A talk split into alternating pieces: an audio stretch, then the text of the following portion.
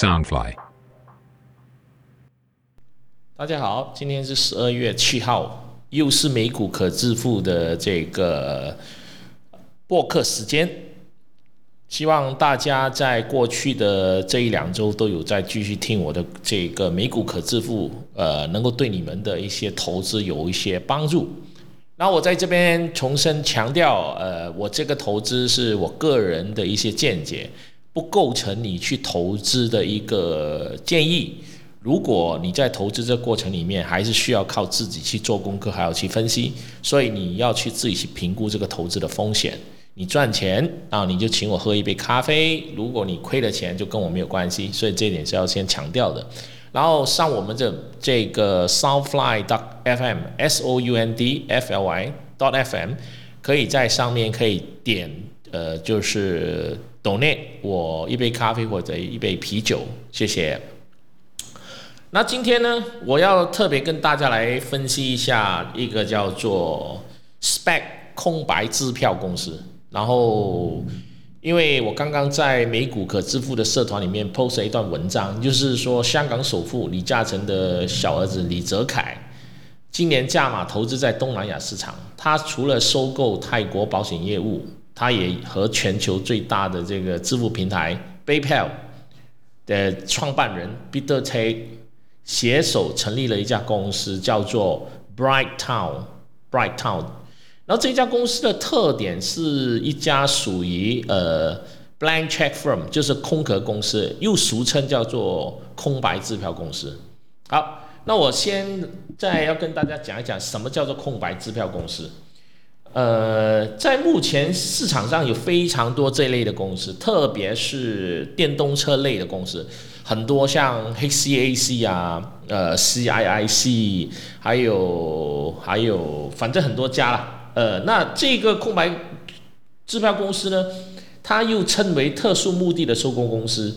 全名叫做 Spe Special Proposal Acquisition Company，简称 SPAC。然后这些公司呢，通常是没有明确的经营收入和资产，而且都是大部分都是离岸注册的。然后他的员工可能只有两个人，所以他有点像那种皮包公司。但这个 Specs 公司呢，它是透过 IPO 去筹筹集资金，加上贷款去进行收购，然后他们要去收购的通常都是不是上市的公司，所以嗯，它跟 IPO 是有点不一样。但这个这类的 Spec 公司 Space 公司呢，它并不是说这几年才出现的新的融资方式，其实它在九十年代的时候它已经有了，在一九九三年的时候已经有 Space 这种公司，但是。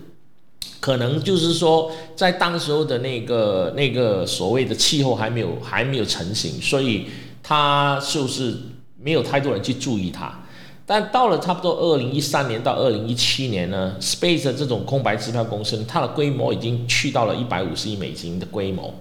那 Space 公司它是怎么样的？呃，运作的呢，其实它一般上是由一个共同的基金，然后跟一个呃对冲基金这类的公司筹建一家上市的呃空壳公司，然后这个公司只有现金，没有任何其他的业务。然后他们的做法就是说，我把这个公司先上市，上市完之后，然后我就开始去找一些呃我觉得不错的这个公司来收购。所以它经过了二十多年的发展呢。这类的 space 公司，它的上市的制度已经十分的成熟和完善了，所以不少金融机构啊，呃，就是喜欢用这类的模式来，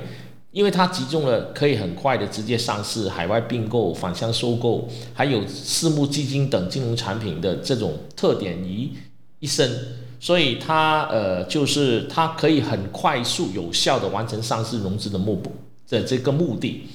然后，呃，那对比传统的上市的 IPO 的上市的优势是什么样呢？因为在同等条件下的 IPO 至少需要一年，前期准备工作可能要更久，但这一类的 Space 最短三个月就可以完成上市了。然后，交易所对于 IPO 的企业有明确的标准和要求，但是 Space 可绕过美国证监会对于企业 IPO 的硬性规定，所以它很适合这种中小企业。然后你如果你的公司要去 IPO 呢，你要去呃给这个承销费之外，还要有给保荐费啦、律师费啦，还有顾问费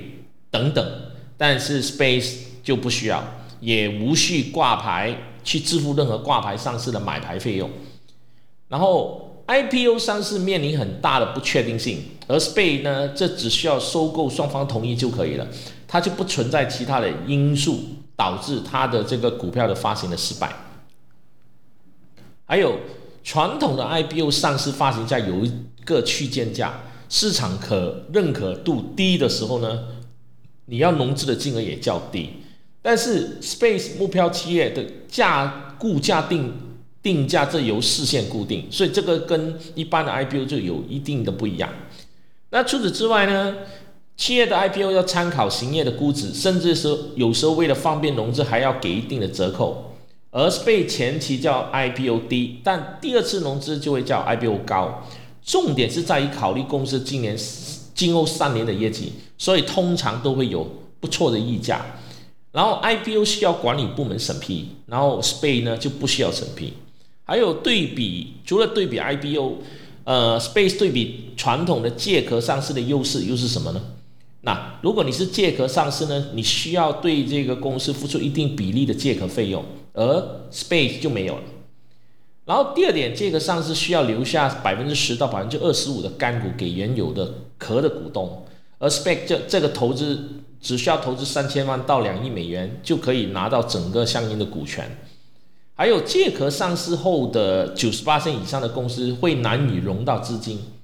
而 SPAC 这前期和行使认权、认股权的资金可以融资超过一亿美金，并可以持续融资，啊，这就是你会看到现在很多人用这个模式来上了。还有借客上市的公司的那个交易量会很小，而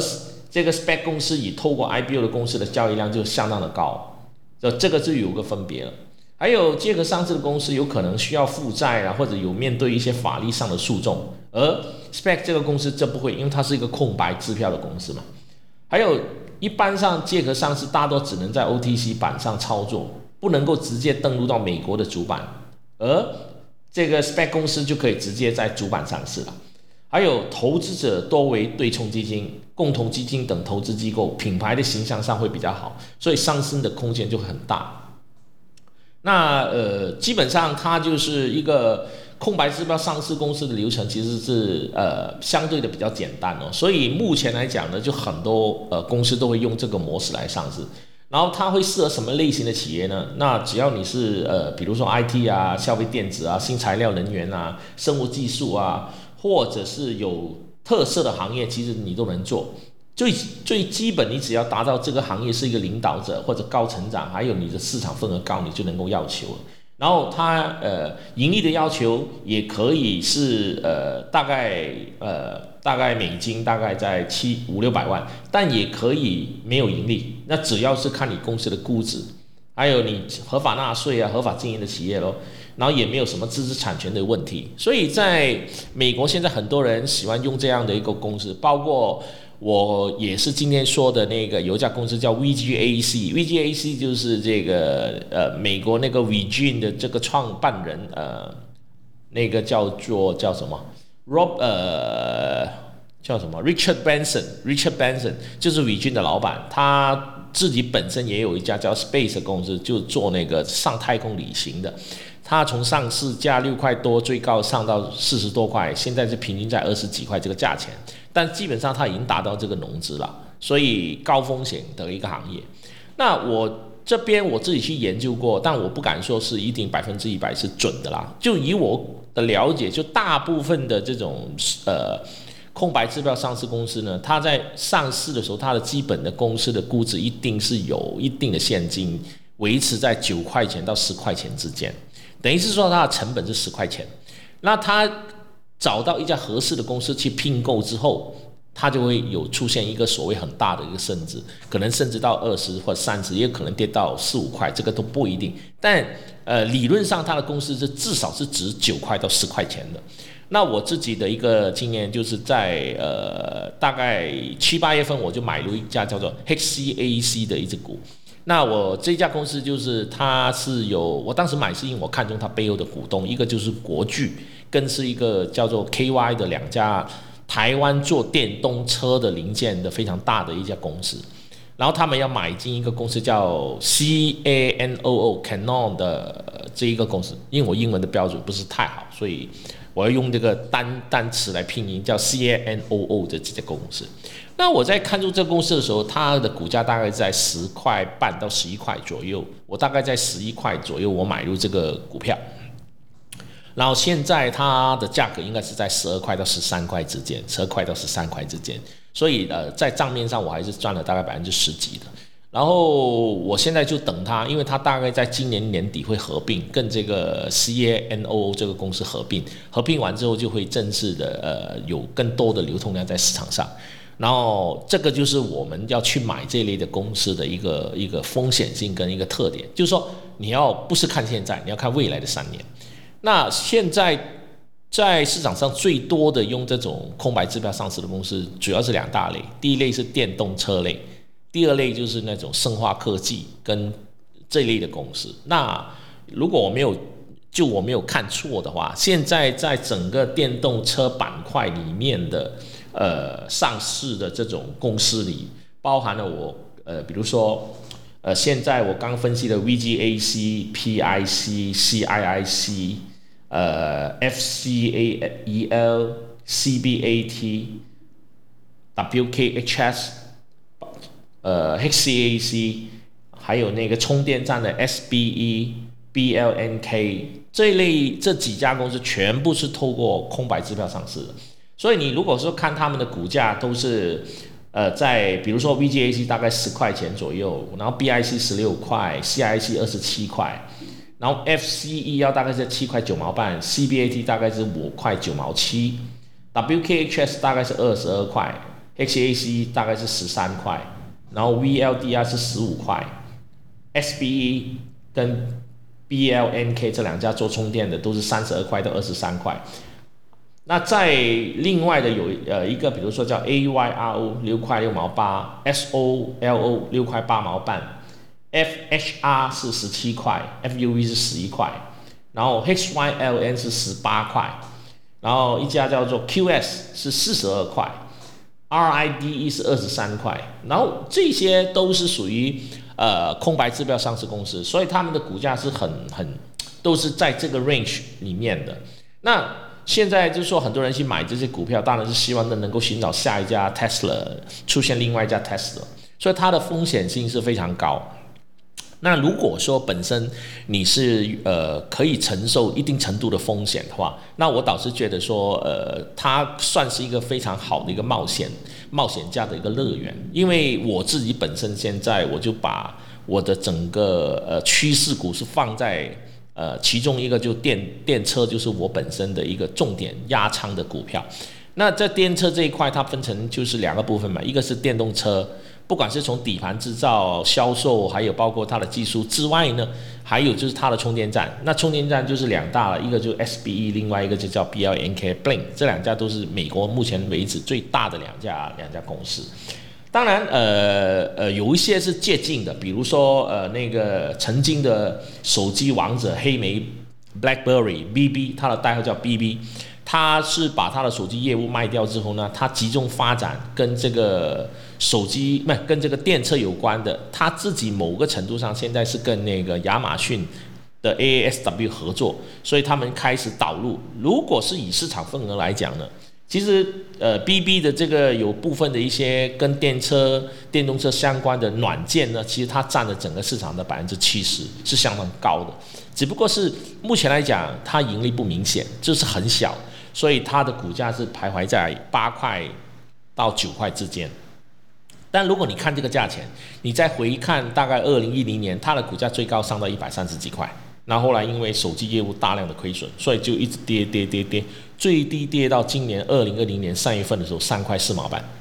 那如果二零二零年三月的三块四毛八，但现在呢八块多，它已经翻了大概三倍。所以这个就是我觉得是我自己本身是准备呃要在里面去投资跟呃有点呃冒险的一种做法，就好像我前面不断强调，就是我有一个的就是一个战略上的投资。战术上的投机，我以一个长线趋势作为是我的核心，那再一次强调，就长线的一个趋势的意思，就是说天要下雨是改变不了的趋势，等于是说电动车是一个未来，这是改变不了的趋势。但在这个过程里面，你会不但会遇到有人去卖空啊，还有在做它的期权呢。所以现在的电动车它这个股价的上上下下是波幅度是非常高的，它可以是大概是百分之二十到百分之四十的波幅度。甚至于说，可能这个礼拜，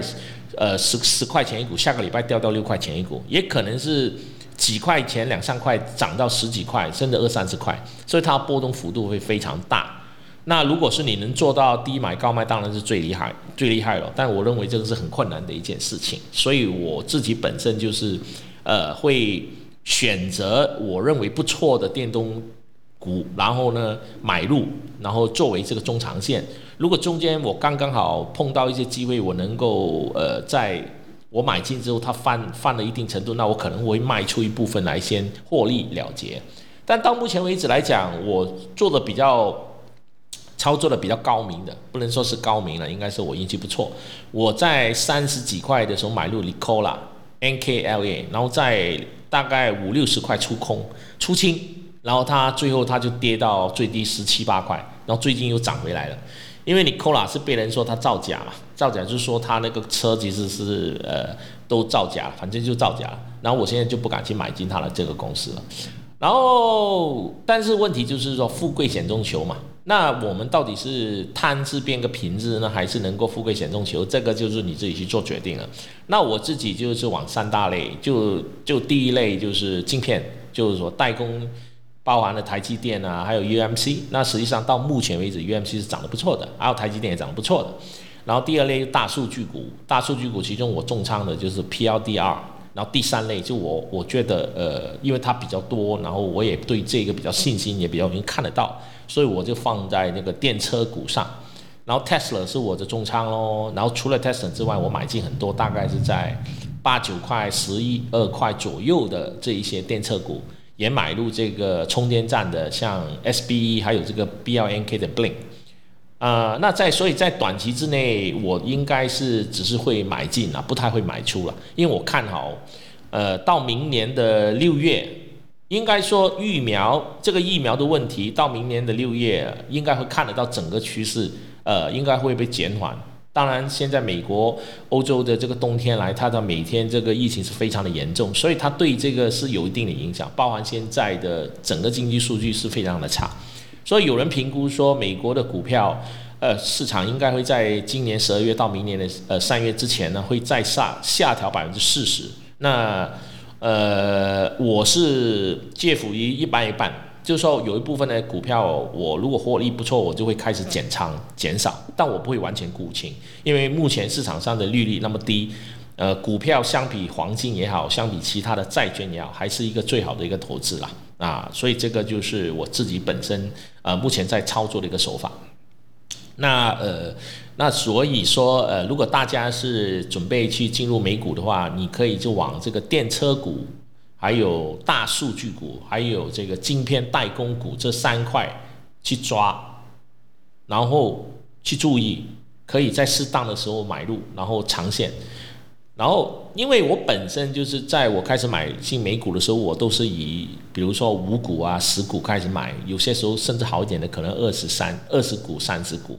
但是因为买了大概两三年之后，我的获利回报率都平均都是在百分之二十到百分之三十之间上上下下。但我要怎么样让我这个投资翻倍呢？啊，那我就改变我的策略，我就把一些呃已经涨到可能一百多块的放掉，全部集中在这一些大数据股跟代代工镜片，还有这个电电车股，都是在七八块钱到十一二块之间，最高是大概在三十块左右的。那我买入的可能就是五十一百五十一百这样买入，因为我希望他们能够，呃，每一年给我翻一倍的一个一个回报率，就好像我前面不断强调的，我的目标是一万美金，一年翻一倍就变成两万，再翻一倍就四万，四万再翻一倍就八万，八万再翻一倍就十六万，十六万再翻一倍就三十二万，那三十二万如果按照我这个算算法，五年五倍，我刚好到差不多六十岁了。那三十二万美金，你台币一千多万了，那就是足够我六十岁可以花到八十岁了。所以这就是我自己定下的一个目标了，希望那个目标能够早日达成。好，谢谢大家。呃，那今天节目也差不多了。如果是大家想了解更多的话，可以去那个 Facebook 上去找美股可致富，然后在上面也有一些呃美股可致富的条码，你可以去扫描，加入我这个美股可致富的这个呃 WhatsApp group 里面。然后当然也希望说，呃，目前来讲我收到的打赏不是太多，当然也希望大家觉得不错的，可以打赏请我喝喝咖啡，好不好？谢谢，拜拜。